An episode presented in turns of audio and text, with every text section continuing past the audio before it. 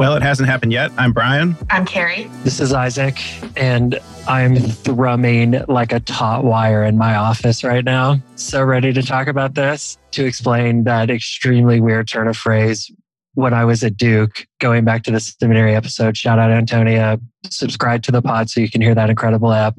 One of the professors who was talking about in an email talking about why diversity training was bad said that the task of theology was for theologians to be um, not concerned with the problems of the world, but to be thrumming like a taut wire in their offices.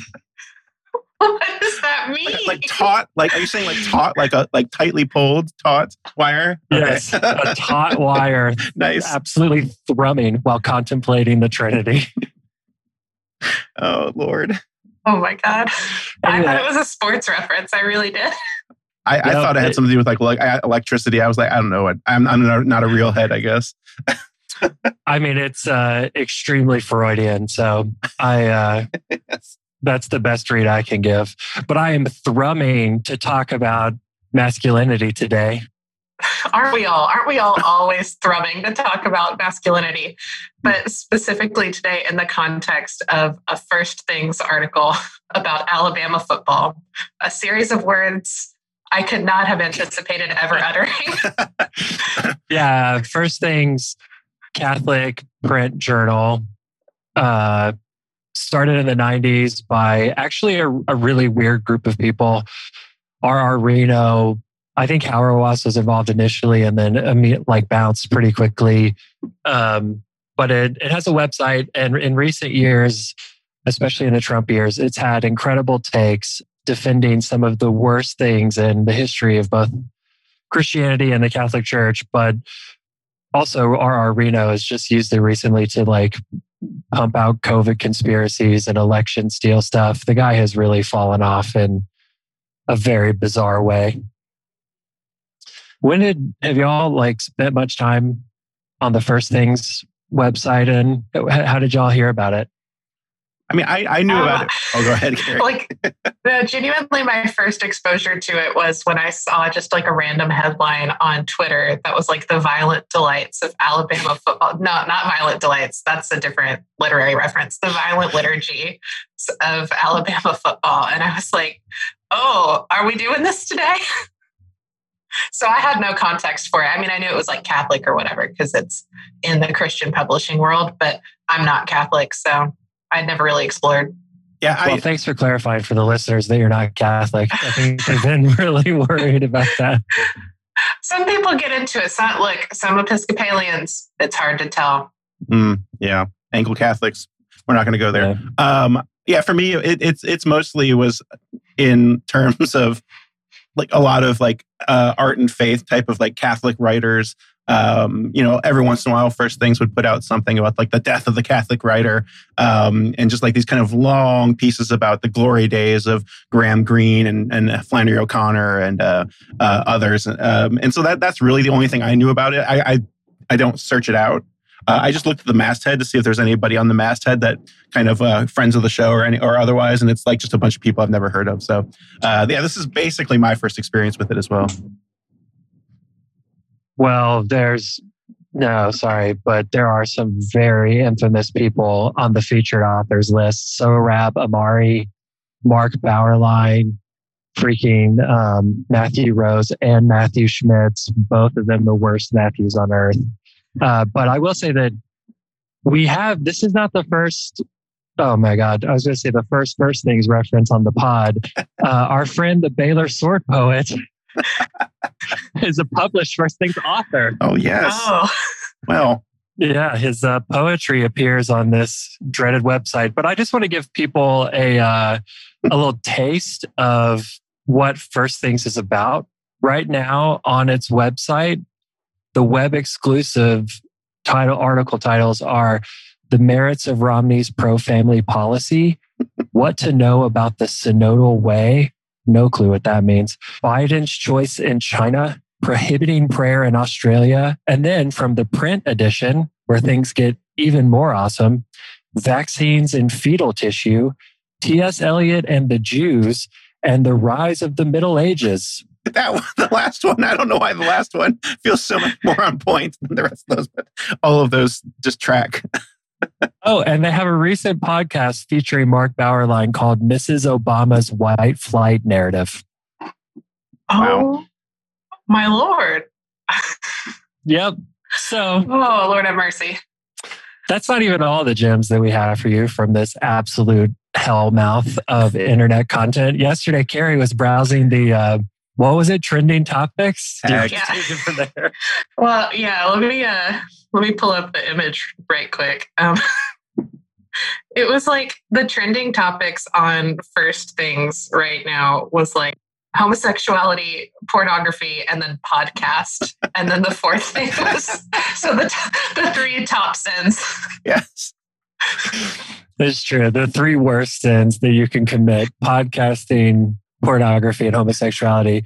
I don't know if that describes our listeners or the first things listeners. well, well, the first, the next one is Benedict option. So I think that's where we diverge a little bit from our listeners, perhaps. It was, yeah. So that was crazy. Uh, um, but the reason that we're talking about it at all is because uh, we all read an article about Alabama football as um, spiritual formation that was published on First Things. And we all had like a really visceral reaction to it. So we wanted to get into it. Yeah, this is uh, the Catholic, as if if there was a Catholic Friday Night Lights, as Carrie already said, this would be how awful it is. So this is like a part two follow up to our meditations on on the uh, spiritual nature of football. it ended up being a more prominent topic on the pod that I anticipated, and yet we are all from the South in one way or another. Truly. Well, I think that the thing that I most viscerally reacted to in this article is that, I mean, like it's literally titled The Violent Liturgies of Alabama Football or mm-hmm. something along those lines. Um, and the kind of point of the article is that uh, Nick Saban is like a master liturgist and catechist because he's like forming these young men into into being like good people, not just good football players. And he just happens to do it while winning a lot of championships. But it, I mean, this guy like really romanticizes like the violence of football and stuff. And so my first reaction was like, we are talking about a sport that literally causes brain damage. Like it is a fact that like you come out of this sport having played it for like almost any amount of time and you are like you have holes in your brain. So I don't know that we need to turn it into some sort of like spiritual formation.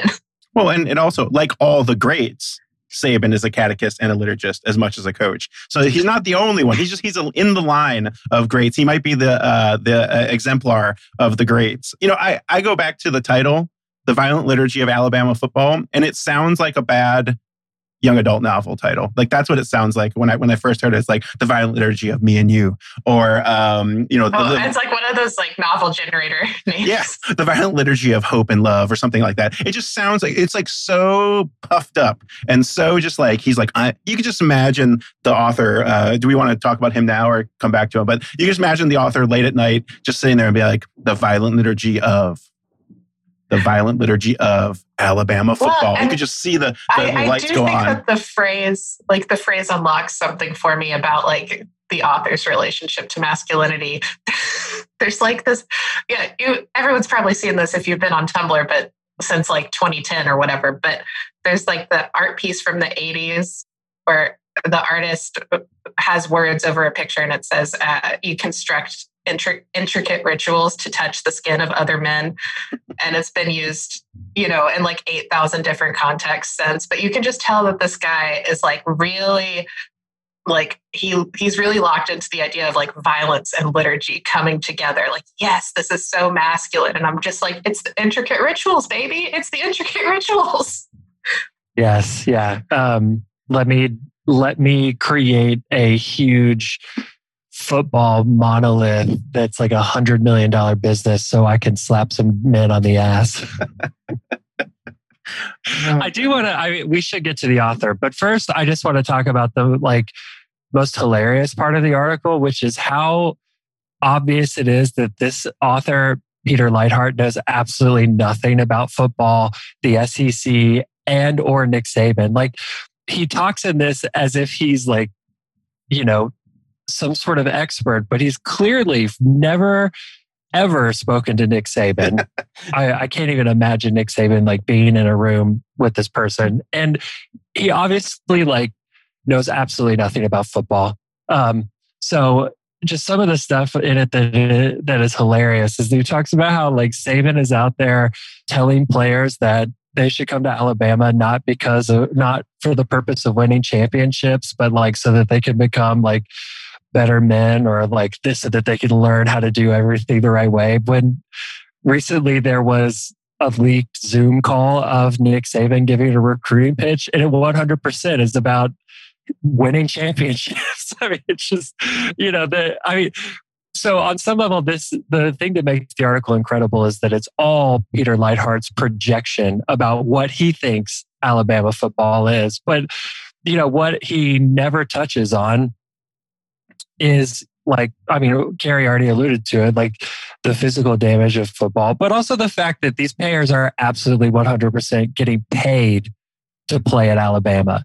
And the fact that Alabama football is a $200 million a year um, like profit scheme, and that like Nick Saban, Alabama is good because they spend more money on their football program than anyone else. He has a over a hundred million dollar budget annually for the football program. So like the notion that all of this is happening, like just because he's like some incredible liturgist rather than there's this massive amount of capital and extortion of labor like moving towards this one end is just hilarious. But it, I, and it goes to the ways that so many people try to kind of romanticize amateurism in sports that, you know, what we're really seeing here is about the student athletes. And when, you know, without huge amounts of money, it doesn't matter how good of a coach Nick Saban was, none of this would be possible. Um, so yeah, I, I just, it's some way the article is hilarious because of how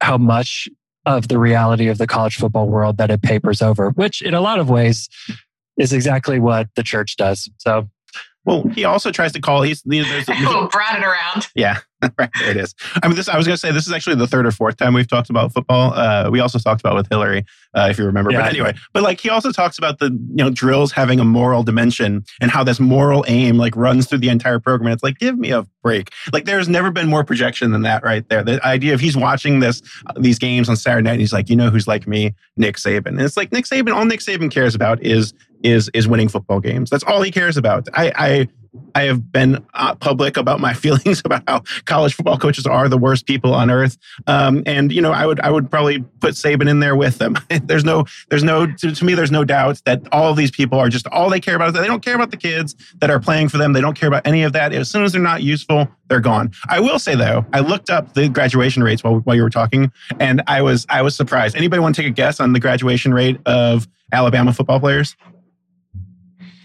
It's you know what I think in I think in general it's much higher than people would anticipate. Yep. 80, I, would, I would say it's probably above 90%. Is right at 80%, but they're in the top four. Um, and there's probably, that's probably a, not, not a statistic that's necessarily helpful because a lot of that probably is about just getting more time uh, around to be able to kind of get to the NFL. But I was surprised by that. So. Well, I also, I mean, like, I, I do, I don't want to like, um, forget the dimension, which which Leithart does not mention at all in the article, which is that college football coaches like Nick Saban are overwhelmingly white men being paid to yell at young black men who are from the ages of like 18 to 22 and like on their own for the first time. Oh, Carrie, but but wait, you don't understand because the drills have a moral dimension and they inoculate character traits as well as physical skills. He, he goes through this in the article. Don't worry about it. It's fine yeah, that dynamic is not well, but I do want to get to this because um, as we move down the thing. But you know, one of the things that Saban is infamous for, right, is screaming at people. You know, that a couple years ago, when Lane Kiffin was his offensive coordinator, there was a famous game where um, Alabama had like a bad possession and they had to punt. And Nick Saban, like the camera caught him absolutely losing his shit on Lane Kiffin on the sideline. And after the game, they were like, What were you talking to? Uh, you know, we, we saw you really vehemently going at um, Coach Kiffin there. What were you talking? And he was like, I wasn't going at him. Those are called ash chewings. Like that's a quote that he in the press. He was like, "Those are called ash chewings."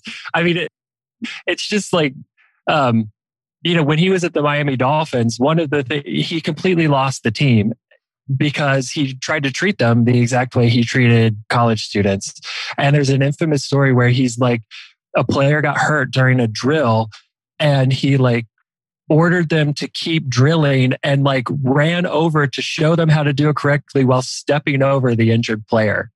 Like, um, but as Brian said, that's a, uh, you know, that's got a moral that's a part of the moral formation. Well, and, and Lane Kiffin, like that, it finally came out that Lane Kiffin said, you know, after like some play that had happened before the ass chewing was dumb players make dumb plays. And then Nick Saban, like through the headset, said, no, dumb offensive coordinators called dumb plays or something like that. And so it was like, it was just like this huge petty thing happening like in real time for all the other coaches. It's just, he's, he's ridiculous. Anyway, roll tide, right? Isn't that what you say right now? Roll tide. Yeah. Anyway, I, I do want to just like read through some of these paragraphs because I think that uh, we need to like break down the language here because he's saying Leithart is saying more than he leads on. Recruiting is obviously one of the main ingredients of Saban's magic sauce. Tell us more about the magic sauce and its ingredients. Moving on. he spots talent, but he also observes and listens to figure out what motivates each player and determine whether or not they fit into his process. Again, how Leithart knows this? No clue, pure projection. He brings in new players who ease into slots vacated by departing juniors and seniors. When Derrick Henry takes his runaway tank shtick to the NFL, there's a Damien Harris waiting in the wings, then a bouncing wrecking ball like Najee Harris. Notice that he talks about these black athletes as if they are not human beings. A runaway tank, tank a bouncing wrecking ball. Well, I mean, and they, I mean, literally, it characterizes all of the players as puzzle pieces, which is like a little bit of a tell. Right. He's just slotting in a new crop. But it's not just recruiting or individual stars. At Alabama, Saban has created a culture that I suspect, again, I suspect. no firsthand like no firsthand evidence of this, ultimately reflects his Catholic convictions. and then here comes Brian's favorite line. Like all the greats, Saban is a catechist and liturgist as much as a coach. You just know he was sitting there and he had this line. He's like, I just got to write something to get to this line, man. He, you, that, you know, he's just been building up to get to that line. He's like, this could be so good. He goes, first things, I'm about ready to pop off on first things. And look, we've all been there. We've all had like one good line and nothing to support it and had to like just like write around to see if we're going to get there. But I don't know that this was the article to go with. I don't know that that was the line you needed. It's like get a Twitter account. That that could have been your tweet. Well, I love how I love the next bit though is that he's like his catechesis. I mean, it, okay, is rooted in a serenity prayer insight focus your energy and mind on what you can what you control every minute of every day. So the guy who talks about giving his coaches and players ash chewings is actually basing this all on the serenity prayer. That makes sense. Okay i'm going to read the serenity prayer because i think we need to dig down even more into like the absolute wild imagination of peter leithart right now God grant me the serenity to accept the things I cannot change, the courage to change the things I can, and the wisdom to know the difference, living one day at a time, enjoying one moment at a time, accepting hardship as a pathway to peace, taking as Jesus did this sinful world as it is, not as I would have it, trusting that you will make all things right if I surrender to your will, so that I may be reasonably happy in this life and supremely happy with you forever in the next. Amen. like okay what, what are we supposed to take from this other than Leithart thinks that in this scenario nick saban is jesus and the players are the ones who are like living in the sinful world hoping that saban will make all things right if they surrender to his will. Oh boy. Well i as much as i love shitting on nick saban I was like less interested in in what that article was doing about Alabama football specifically, and more like, I, I was just like, why are you so invested, Petey, in in having your like weird faith be so like hyper masculinized? like he's like, I have to turn Nick Saban into Jesus in the Serenity Prayer, otherwise, like I'll feel like less of a man while watching Alabama football. Like, is that what's happening here right now? Mm. I just could not figure out what was going on in that little head of his. Well, I, I want to keep going in this paragraph because it this is absolutely 100% the like key takeaway here. Okay. Um, so learn to find satisfaction in preparation, in conditioning, practice, academics. Learn to delight in the nuts and bolts of execution. Don't dream of holding up a trophy. Don't listen to puffy press coverage. Do everything right and the outcome will take care of itself. Mm-hmm. And then there's just this incredible, like, next line everything means everything. Um, but I mean, I think this is it, right? Is that ultimately this is what he wants Christianity to be. Right? He's like, I wish I could completely control the like other Christians around me to the point that they look at me as a god. I mean, do y'all see any of that coming through here? Like this brand of acne, sort of hyper masculine stuff, which is like, you know, based on this kind of total control. Yeah, well, and I also see it as like an understanding of of Christianity or of or maybe specifically Catholicism for Peter as like a set of rigid rituals that if you just keep doing them, then you will you will get so much stronger in the Lord. Like like like it treats your faith as if as if it's a muscle that you can build and if you just keep building it, if you keep practicing every day, then like maybe you won't ever experience setbacks. Like maybe you'll become the Alabama football dynasty of Christianity, which is, in my experience, not how faith works. But I don't know. I'm also not like a Catholic man in Alabama. I will say that Leithart is not Catholic. Oh. Um, yeah, I, I think he's either ACNA or Reformed. Mm-hmm.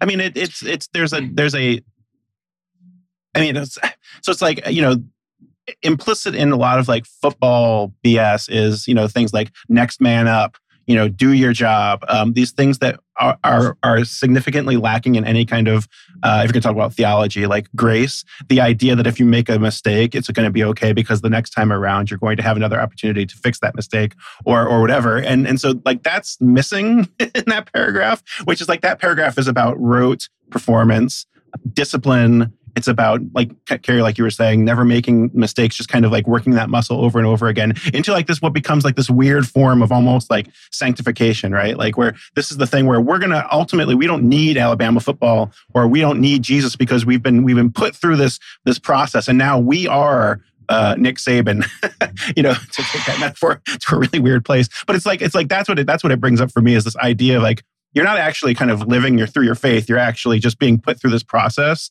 of um, that's going to spit something out in the end where everything kind of looks the same at the end. So, yeah, I mean, and just to, um, I mean, just to go back to some of the racial overtones in this, the next sentence is Alabama players get demerits if they leave their jerseys untucked during yes. a game. When Saban arrived, one fan noticed the Tide sidelines were yes. trash free at the end of games. Alabama players are barraged with proverbs. We want to develop thoughts, habits, and priorities, which is incredible. um, yeah. Go ahead. No, it's like, but the second half of that sentence is like, uh, we want to develop thoughts, habits, and priorities, which is in some definitions uh, the definition of character. And I was like, is it? Mm. is that what character is? But even that, like, again, it's like, oh, okay, well, if they leave their jersey untucked, right, like then then they get demerits. I mean, it just you know the the sort of oh, okay, yeah, I want to keep going because well, and demerits the the the, the, 50s like the 50s like overtone of demerits too is just amusing it's and and I, I, don't know. And like, I think you're right about the whole thing about like, look, before they came to Alabama, they were just a bunch of people that would throw trash everywhere. You've seen the type. And then, but now, now that they're here at Alabama, they clean up everything. It's just like, it's, it's such a, yeah. Anyway, keep going. It's like he's just Peter Leithart is just getting off imagining Saban telling um, young black men to pull their pants up or something. Yeah. it's like they won't even let them untuck a shirt. Hell yeah. I mean, I just, but the other funny thing about this is just, um, how absolutely stupid coach psychology is. So yes. instead of this like deep catechesis, they're like fucking mantras or we want to develop thoughts, habits, and priorities, which is literally saying nothing other than we want your brain to function, except this game makes it not. And and out of out of yourself and into the team. You're you haven't read that part yet, but like everything about this shit is about killing anything that's individualistic about you, anything that might be unique, anything that might be something that you can take into the world and kind of uh, express yourself with. That that is all gone in these kind of situations. It's like, nope, we're all going to look the same, and we're all going to do it the uh, do it the right way. So it doesn't matter who the running back is because we've always got another one uh, lined up right behind him, right? So it's it's it's such bullshit. I, am I'm, I'm getting triggered by my my former uh, sports uh, sports uh, what do you call it participations but you know that stuff of like this idea of like you know you hear it all the time stuff like sacrifice your body for the team it's like people like Nick Saban do not care. You they tell you to, to sacrifice your body for the team because they know they have six people right behind you. So if you get hurt, it doesn't matter. Maybe you'll stay on, maybe you won't. Doesn't matter to him because you have another, you know, um, another person coming with their tank like sh- uh, shtick or whatever the hell he's talking about. anyway, I'm going to mute now. it's getting me all worked up. Brian is like triggered about playing high school football right now. Yes. Uh, but I think the bigger point here is just like, okay, another maxim. You never stay the same. You either get better or you get worse. Is that this is just like fortune cookie bullshit. And Leithart is like, this is like violent liturgy and catechesis and like, it's incredible how deep this goes and it's based in the serenity prayer when really it's like shit your middle school PE teacher could come up with, like, or get out of a quotes book. Where I mean, it's like Jordan Belfort in a uh, Wolf of Wall Street. Like that's the kind of like level this shit is on. But well, here's awesome. Trying to turn it into some sort of like you know, spiritual guide on the level of like Ignatius of Loyola. yeah, I, I, am. I am 100 percent shocked. There was no kind of uh, mention of like a Benedict Benedict rule of life or something in this article. Like this was their this is Saban's rule of life. That might be the next one. So, uh, hey, first things, if you need somebody to write that, hit me up. I'm I'm available.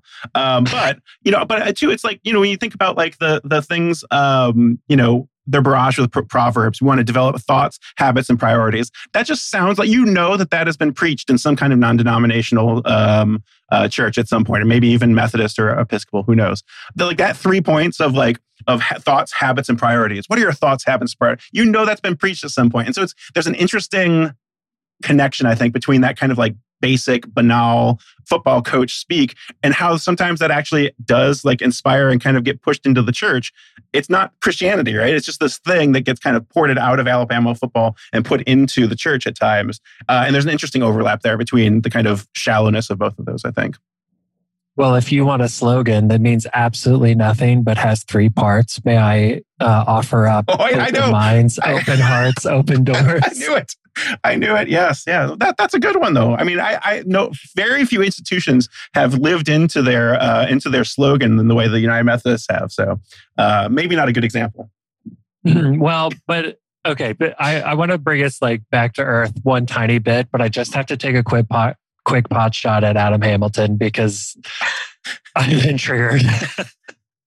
um, first of all, there's this incredible uh, screenshot going around from the Super Bowl of the Kansas City Chiefs end zone where it says Chiefs and has the arrowhead. And then right behind it on the end line, it says end racism, um, which is amazing. But Adam Hamilton, pastor of a Methodist megachurch in Kansas City, also loves to have former Kansas City Chief players in like video sermons at his church.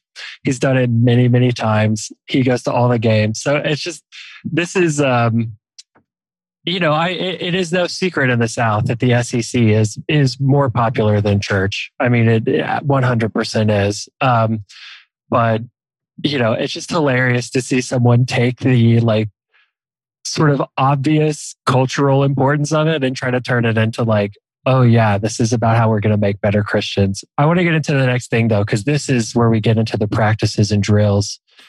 practices and drills are the violent liturgy of Alabama football. It's said that no college team practices as intensely as Alabama. Players don't drill until they do it right.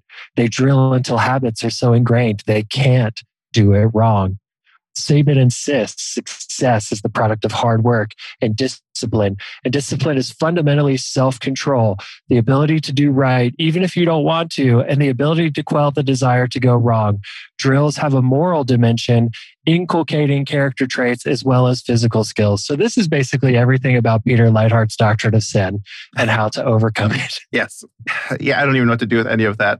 I mean, like I said, the violent liturgy of Alabama football. He he he was he was building us to that, and maybe that's what it was. Maybe he just wanted to get. He's like, I just really want to talk about sin and Alabama football and being a man. Um, and so this is kind of I think the peak of the the peak of the article. Uh, I love players don't drill until they do it in, uh, until they do it right. They drill until habits are so ingrained that they they can't do it wrong. Yeah. I think you know, Carrie, when you mentioned it being like Friday Night Lights, this this is the the the line that really does it for me, which is like, oh, this is a guy who like he doesn't know anything about this, like you said, Isaac. He's just he's just he's totally projecting onto this. He has this idea about he's just sitting there thinking about like uh, Nick Saban like floating along the sidelines of practice, you know, uh, as and and just like touching all the souls of his players as they go by and, and just blessing their lives one after another, one after another. He, it's like it's it's so it's so like it's just so like I don't even know what the word for it is. It's so just like fictional.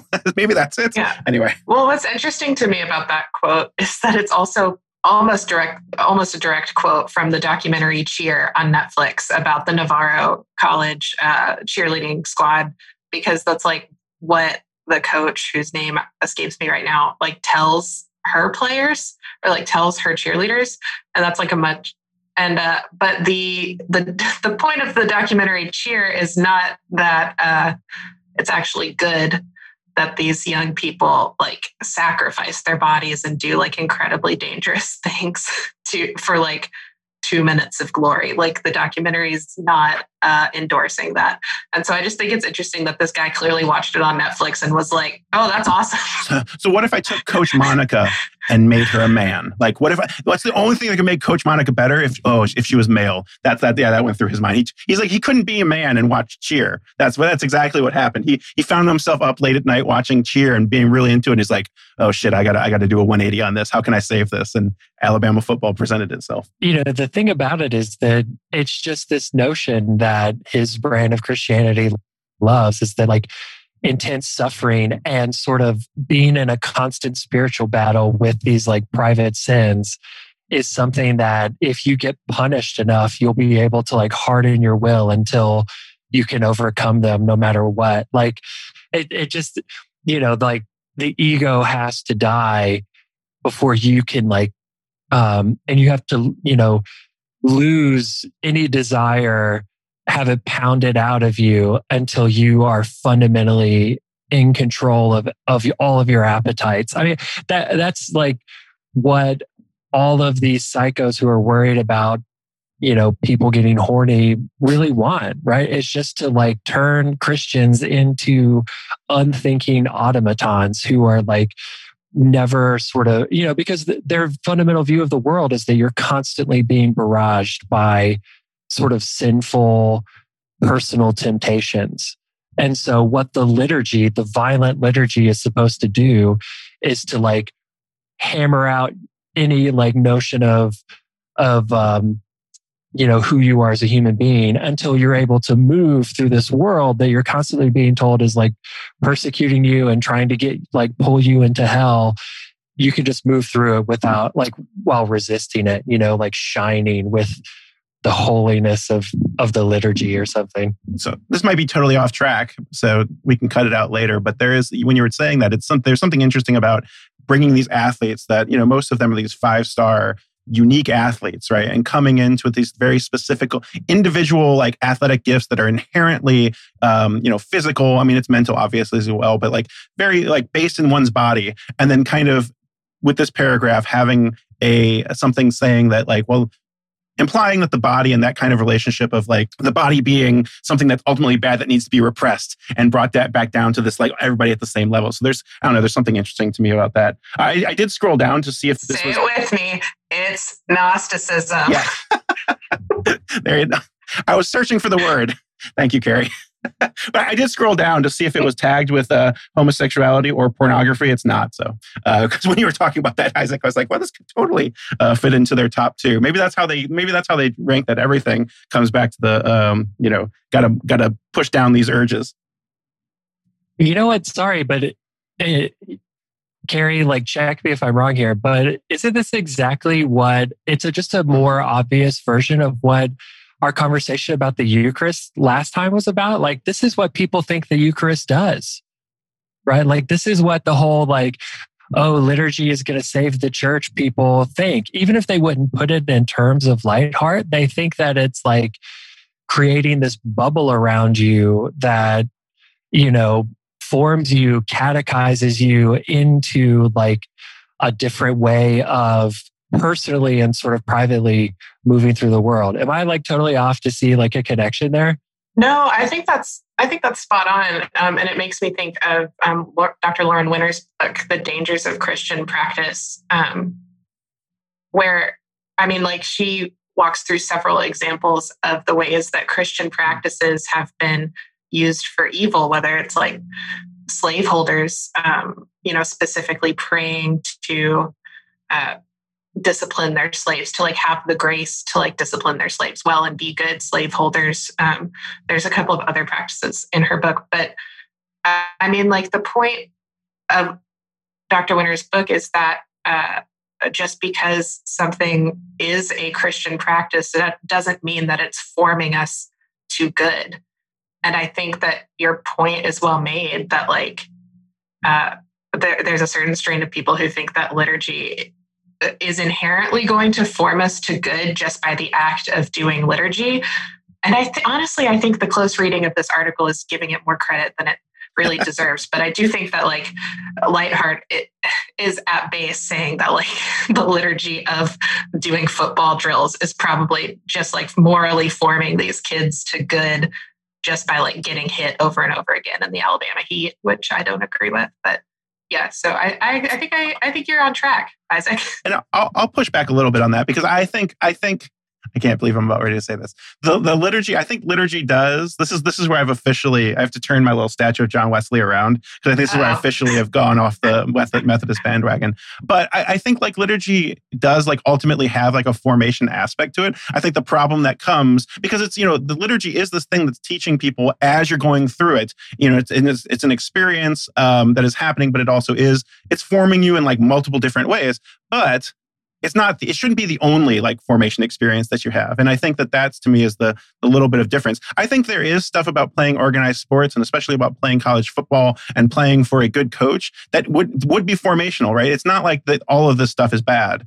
Um, i think it's when you say this is the only thing in their life that is going to take them from being people that used to have their shirts untucked and throwing trash everywhere you know like going from that into like this kind of like weird um, uh, perfection that he's talking about in this, it's like it's not the only thing. Like there are things about kind of going if you've never been in a disciplined circumstance. Like I, I, I kind of came from that, and going into a place where things were expected of you, like having that responsibility helped me to learn how to have responsibility in other places in my life. But I don't think it's the only place, right? And it can be easily be weaponized or become predatory. So I think that that to me would be the same thing as like the liturgy itself and like the way that it kind of moves us into communion and how we think about that theologically and stuff like that is really important. But I don't think it's the only thing. And that's where I see it, especially with Episcopalians, is that they think that, well, we don't have to do anything else because the liturgy in the Book of Common Prayer is 90% scripture. It's like, yeah, but if they don't know what parts are scripture, they're not going to be able to connect it. So I don't know. I'm I'm, I'm gently pushing it back against that. I think, we, but but we probably basically agree. Well, I I think that the difference is that I don't think this is about this article is about sports at all. I think it's all just about Peter Leithart's like obsession with you know obsession and glorification of someone having like total and utter control yes. over people's bodies. Yeah. And how he wishes that's what the church was and how there's like you know even though it um even though that goal and aim is so foreign to a lot of the sort of ways that people on like younger people who are trying to revive some of these older traditions they don't share that goal or that view of the church with Leithart they still use some of that logic in the way that they defend the practices of the church. And I think that ultimately it's just more complicated than that. You know, we don't have to be down on don't have to be down on the Eucharist, but I'm I guess I was, you know, feeling very low church recently. But I guess that it's just like Isaac, I'm trying to get ordained here. We can't be low church. We, we, we can't. We have to have only adoration of the Eucharist on this podcast. oh, well. Oh no. Sorry, guys, getting closer and Right, closer. do you need to leave before the fight corner? Is that what we're? That what we're Just, one day I'm going to show up and be wearing only a black shirt, and then uh, and then a, like a couple months later I'll finally have the collar, and so that's when you know the transformation is complete. So start posting only Well, about but- Mary on my that, Twitter like- account.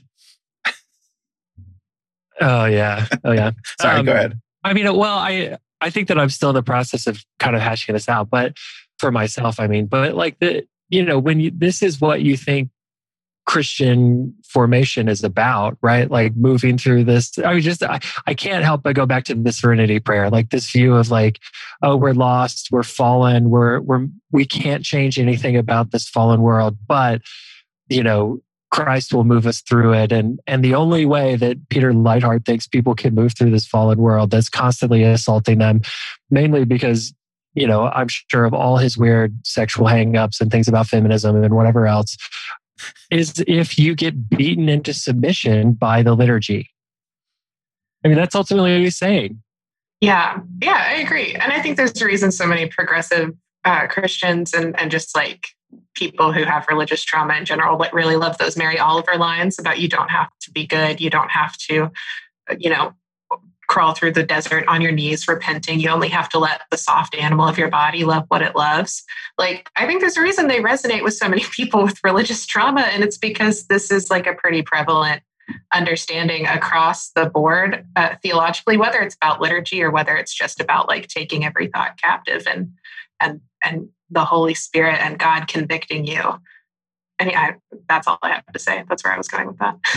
Well, but I and I so I guess I would say that like the other side of that I see in a lot of progressive circles is this notion that like if we read the right things, if we say the right things, if if we have the right representation, then it's also going to work itself out, right? We'll like suddenly move through the world in like a totally progressive way without I mean I, I guess that you know what I what both accounts really miss is just this deeper notion about like the and, and this gets back to the point I'm making about college football is that the deeper notions of all of the like fucked up shit that goes on, that all the power dynamics that control this that don't show up on the practice field, that don't show up on a Sunday morning, right? The massive amounts of capital, like the position where you are in the world, that ultimately, you know, that I think that uh I think that now I'm probably taking it way too far and projecting myself. But yeah, I think there's a danger there that somehow we can convince ourselves that even in progressive terms, we haven't really deconstructed as much as we think because we're saying something exactly like this, but just in a way that like our communities accept Yeah. as good instead of really doing that work. Does that make is am I making any sense? Yeah, there's it's it's almost a different kind of purity culture uh, in a way, um, which we could unpack that later. Uh, Sarah Czar, previously, Isaac, you were uh, injured from the pod farm uh, for that episode, but she she brought something similar to that about. She notices a lot of people who consider themselves ex-evangelical when they kind of re-arrive in places that are more progressive. They're actually they're a lot of times are taking some of the things that they've learned implicitly from there about how like how religion works and, and they're just applying it to a new set of circumstances that have more socially progressive kind of views about women or uh, queer people uh, or whatever. And so I, I have been thinking about that since uh, since sarah's been on here. Shout out to sarah czar. Um, that how how do you how do you deconstruct that right? Like how do you get you we might you might resurface in the episcopal church but if you still have this kind of like view of god or this view of uh, of a priest or whatever it is that's stuff that can easily be hidden inside of a progressive denomination. You just you just start talking about the BCP, uh, the Book of Common Prayer, more as opposed to um, whatever uh, scripture verses you're uh, talking about that day. So anyway, uh, yeah, that that totally tracks for me. Anything else to add, Gary? i've got nothing Well, are you ready to enter the fight corner then? Brought oh to you by Chili's. the fight corner is open for business Hell yeah, let's go. I'm not sure who exactly that I'm inviting to the fight corner today. Like, it might be the entire Episcopal Church. So, Brian, if you need to leave the Zoom Okay. call, I, I feel like I've got a meeting I have to go to. Everybody, okay. This so this is going to be like a little bit Episcopal insider baseball. And so I apologize to any non Episcopalian listeners. Like, I don't skip ahead or just dip now, I guess. No, we welcome but, you. We welcome you into it. Yeah, well, welcome to the fight corner. you can join me in this fight.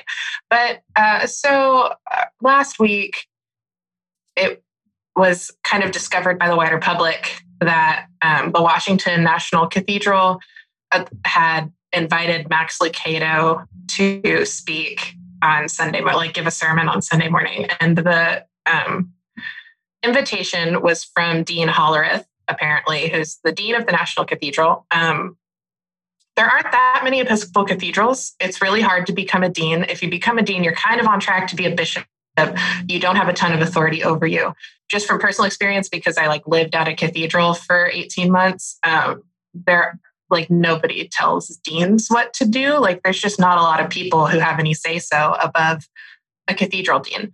I think that's an important dynamic to remember in this situation because uh, basically everyone found out that Max Lucado was speaking, and a lot of LGBTQ Episcopalians got really angry, obviously, like really frustrated because uh, Max Lucado is not only like a best-selling author and megachurch pastor, but is also like noted to be extremely outspoken against um, like same-sex marriage, about uh, trans identities, kind of about anything regarding the gay community. He's like anti that. Yeah, so I don't, I'm trying not to get like so deep into it, but basically everyone was mad. And rather than like take the L and be like, hey, you're right, we shouldn't have invited Max Lucado to speak at the National Cathedral, when it's literally against the rules of the Episcopal Church, like it's against the canons of the Episcopal Church for someone who is not licensed uh, to preach in an Episcopal Church uh, to do so. Like it's uh, sorry that we violated the rules and invited a known homophobe that is going to like uh, represent an ideology that we literally split the entire church over um, rather than like saying sorry for that and just like dealing with it. They instead trotted out bishop gene robinson who's um, the first gay bishop ever appointed had to get ordained in a bulletproof vest uh, because of so many death threats. And bishop gene robinson gave like a little like mini sermon when he was celebrating the Eucharist, like before Max Lucado's sermon, and basically said that like it doesn't matter what Max Lucado believes on LGBT issues because we've won. Because like I don't know, like eschatologically we've won. And I was I will save my commentary for the end. and so then like that was Sunday and everyone was really, uh, when I say everyone, I mean myself and other LGBT Episcopalians were really hurt by all of these decisions. But then it like, it was over, like it happened and you can't exactly like undo anything. And so I really didn't expect to get an apology. And then this week, Dean Hollerith was like, I hear you. I hear the hurt. We're going to invite Max Lucado back to have like a uh, panel discussion no. about the harm done to LGBT people. And everyone was like, Excuse me? And so then it created like the second round of outcry about the whole situation, which only then, like a full week after the outcry began, did the dean of the cathedral and the bishop of the Diocese of Washington issue apologies, which um, are technically apologies. That's the most I can say for them. they don't say sorry you were offended. Yeah, they they acknowledge that they caused the pain, and that's about the most I can say for them. Especially considering the Bishop of Washington's apology was like mostly quotes from emails that she'd gotten. The fight corner is open for any and all people who think this was a good situation to have to begin with. And uh, but I think the real I've seen a lot of discussion about Max Lucado online um, and about the homophobia of it all and like how Max Lucado has like like so the Episcopal News Service articles about this, if you read them, uh, frame it as people getting angry that Max Lucado, in a well publicized 2004 article, compares same sex marriage to legalizing incest or bestiality, which is really bad. Don't get me wrong, I'm not excited about that. But the framing of that makes it seem as if we're only mad about Max Lucado And my bigger issue here is that there are people in the Episcopal Church in really high positions of power who are deans of the National Cathedral, who are bishops, um, who are people that like make these decisions, who think that somehow inviting Max Lucado is a good idea and didn't actually see the issue with that until until LGBT Episcopalians were like, "Hey, this sucks," and the in Okay. I know I'm sounding incoherent. I'm so pissed. I'm so pissed, uh, which is why they're in the fight corner. But the thing about Dean Hollerith's apology that he posted is that he couldn't resist like explaining himself a little bit in the apology. And he was like, My rationale was that uh, I wanted to build bridges to evangelicals. And perhaps it's because I'm the child of an engineer, but when someone starts talking about building bridges, my first question is, Where's the bridge going? And what's it made out of? and any bridge that you're trying to build to evangelicals is like a non starter for me from the Episcopal Church, if only because you are going to be building a bridge to someone who wants me fixed or dead. And I am not willing to compromise on that. And I have seen a lot of white cis gay men who are also priests like think that like basically agree with Bishop Gene Robinson to say that like we've won and it's okay to like want to build bridges with people who disagree on this issue. And you know what? I live in the fucking Diocese of Dallas. The Diocese of Dallas has not ordained a woman since 2007. I was in sixth grade when the last time they ordained a woman. Bishop Sumner, also welcome to the fight corner. um, Again. No, different bishop. No, that was, that the, Methodist was the Methodist bishop, bishop, last time. oh wait, no, Bishop no, Sumner was in the fight corner last week. Oh yeah, that's right. That's right. Back to back, he's you brought his bruised body back into the. dug him up and propped him back up. Yep. it's just we have not won in any sense. Gay people cannot get married in the Diocese of Dallas. You have to find a different a priest from a different diocese who will do it because the bishop will not allow priests in the Diocese of Dallas to perform same-sex weddings. They won't ordain women. I mean, not to get into like the Bishop of Albany of it all, who literally just got convicted on Title IV stuff because he would not ordain or marry LGBT people. Like, we have not won this fight in any real sense. And the idea that it's okay to ask a known homophobe to speak on the national stage of the Episcopal Church, like, the fact that the dean like literally just like didn't think about it and so many like logistical decisions had to go into making it happen and no one pulled the plug at any point speaks to like a higher institutional rat in the episcopal church that has me ready to commit arson. Oh yeah. Well i the, everything about this is um so lib that it's like you know, it's almost beyond parody. But I, I, I, think the biggest misnomer here is that building bridges. I mean, I love that question, Carrie. Where is the bridge going? Like, there, there is no desire on Max Lucado's part or any evangelical's part to have some, not even to like, like offer. I don't even know what an olive branch from them would be, but they have no interest in changing their minds about anything about LGBT people. If anything, they see it as an opportunity to platform their voice to speak about why it's wrong. I mean, like the idea of inviting him back to talk about like the harm that evangelicalism has done to LGBT people, it's just like it's just an opportunity for him to do apologetics. And and ultimately, like the people that it's playing to are cis hetero people who are like, see, both sides are coming together because they have absolutely nothing to lose by him being there. They don't feel confronted about it. And, um, you know, I, I just think that it's like basically it, what it comes down to is the fact you pointed it out. Deans are not accountable to anyone. And at the level of power, this doesn't bother them. They'll have a conversation with anyone, right? They're like, oh, I'll you know, I'll sit down and shake hands with with a it doesn't matter because to them nothing is changing. Um, but yeah, I just uh, it, it's just so fucking typical of all these people right now who are crying out for unity when there is no interest on the other side for unity of any kind, and frankly, not on you know not on like the progressive side either. Like, what is the point? But it's just yeah it, it's it's so typical it's incredible that they were like the way to solve this is to invite him back and I, okay so i will add Uh, sorry, Brian. I no. know I'm talking a lot. I'll, no, go. I'll shut you. up in a second. um, but I will add that so they have since scrapped that plan apparently, and they're holding like a listening session basically for LGBT people and their allies to talk about the harm that was done to them, which um, I would ordinarily say is great, great first step. Um, except that we already ordain LGBT people, like we already have canons of the church that protect LGBT people and women and all of the people that. Uh, Max Lucado thinks shouldn't be in a pulpit or like shouldn't exist. And the idea that we are just going to have a listening session because we messed up in this one instance is total bullshit. like a, a, listening session is not going to help this.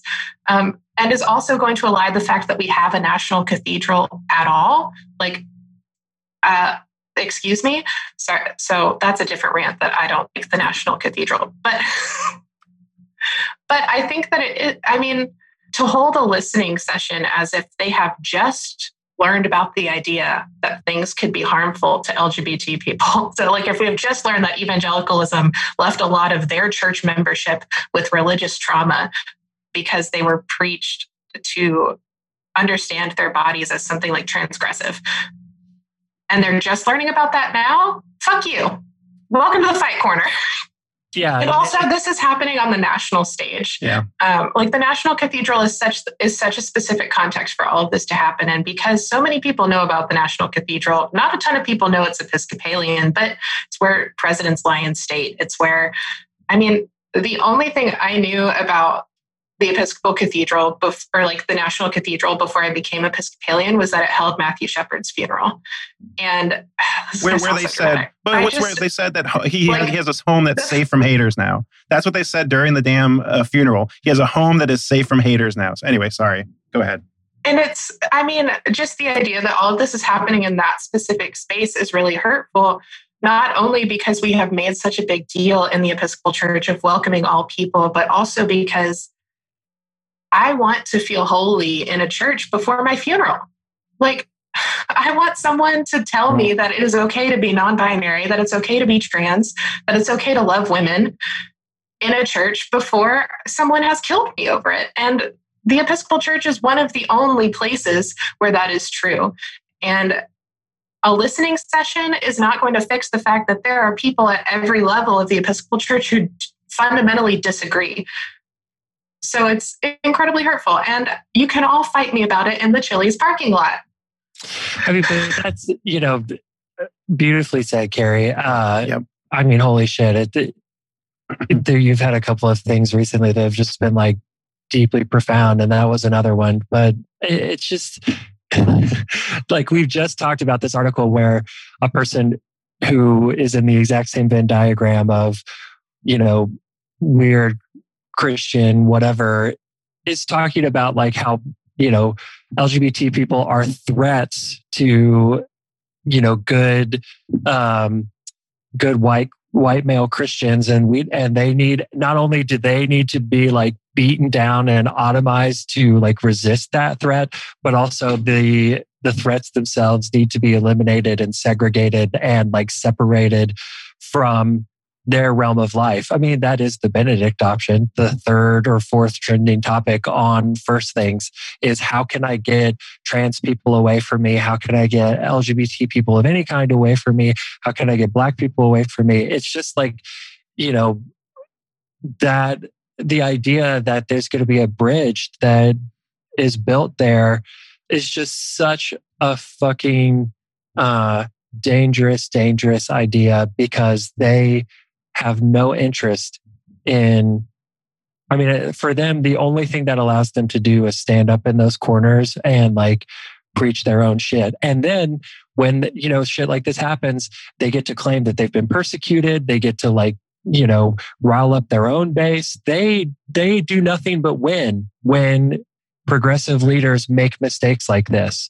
It's just like when Tom Cotton had that fucking article in the New York New York Times and then his book got canceled. Like then he just gets to like say that look, see everything I said about these fucking people is right. They did it again. They're silencing me. I'm the victim.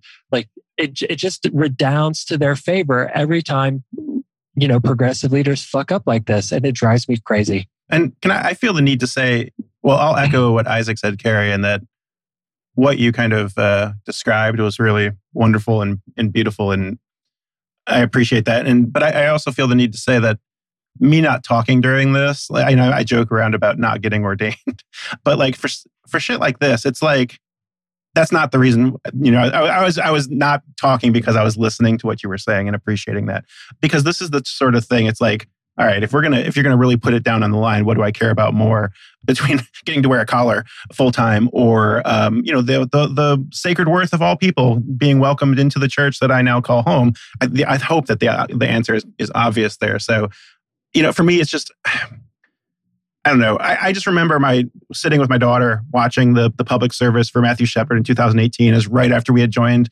the the Episcopal Church, and and like just finally feeling like, great, I can now present this to my daughter in a way that feels safe and feels good. And then it's like you know she does she doesn't give a shit about any of this. She isn't she is not on Episcopalian Twitter uh, or, any kind of religious Twitter. Uh, maybe TikTok. She does follow some nuns, but but this is not. But you know it's just like we don't even know what the damage this is doing to, to, to people like that who have kind of been brought up in this and they they've only seen it as this as kind of this safe place. And so that's I don't know. That's I, am I'm just rambling now, but I, I appreciate what you said uh, immensely. And yeah, I think it's I think they're rightfully in the fight corner. Yeah. So this is the thing that gets me fired. Yellow. yes. Well, hey, that's just all in on the podcast for all of us. I was about to say, um, if you want to protect us all from unemployment so that we can continue delivering the hottest takes, then like and subscribe to our podcast, review it on, on Apple Podcasts, share it on Spotify, tell your friends about it so we can all just work on the pod farm. Yeah. And uh, not to go not to go on, but I do think that the only the only solution at this point in this particular situation is is either for Dean Hollerith to resign or to commit to like an actual reconciliation process that where he admits that where he admits that building bridges to uh, white evangelicals is like not helpful or like like uh, I'm trying not to sound like I want to cancel Dean Hollerith, although I have already invited him to the fight corner. But I and many other people are deeply hurt by this, and I don't see a way forward uh, without some like serious reconciliation. And I also don't see that the National Cathedral is like willing to do that. So perhaps the best reconciliation, once again, fight me. I'm six feet tall and I'm not afraid, as was revealed last week. I'm still shook.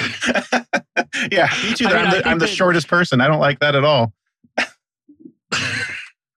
well, but the, you know, now I, you know, just to like put one more point on it, it's just like, okay, then like the typical reconciliation crap happens. Like, oh, we we hear you. I never want to hear anybody. It's like the most branded shit ever when they're like, I hear you, like, but I'm going to do absolutely nothing about it. People don't want to be heard anymore. They want to be fucking protected. They want to be safe. And it's not enough to just say, oh, we're listening. Like, no, it's either like, queer people are our people as a church or they're not. And, you know, the, on the final thing that just drives me nuts about all this is that the National Cathedral, big platform media companies that interview white supremacists, like whatever, they, all these people are always trying to build bridges in directions that absolutely fucking suck. And they're never trying to build bridges with, you know, people who are outside of the church and have an important word to say about to the church about damage done to LGBT lives. Or they're never trying to build bridges with like, you know, national Muslim leaders that needs, you know, that need interfaith unity and connection to promote the health and well-being of of their communities in a time of intense racism. Like they're they're not building bridges to leaders of the Black Lives Matter movement. It's always to let's build bridges with white supremacists. Um, which gets back to the power dynamics of this. And that's the most discouraging thing to me because it's like, if you want to bring some people in, how about the people who've been most hurt and feel like they can't, you know, be safe in church anymore? How about we how about we try to build bridges to those people and, and listen to them for the sake of like the common life of lots of disenfranchised and vulnerable people in the world right now. And so yeah, that just it, it like the the tendency is always the same. And tear down the institutions. That's that's it. I'm gonna, I'm gonna read this real quick. I, I was looking up the uh, different things from Matthew Shepard when he was laid to rest. His uh, ashes were laid to rest at the National, National Cathedral, and the the one of the quotes from the bishop is, uh, "When people pass by and they see the plaque in his honor, they will see that this is this is a church that has learned from the example of violence that we need to stand and be counted as the, among those who work for justice and the full embrace of all God's children."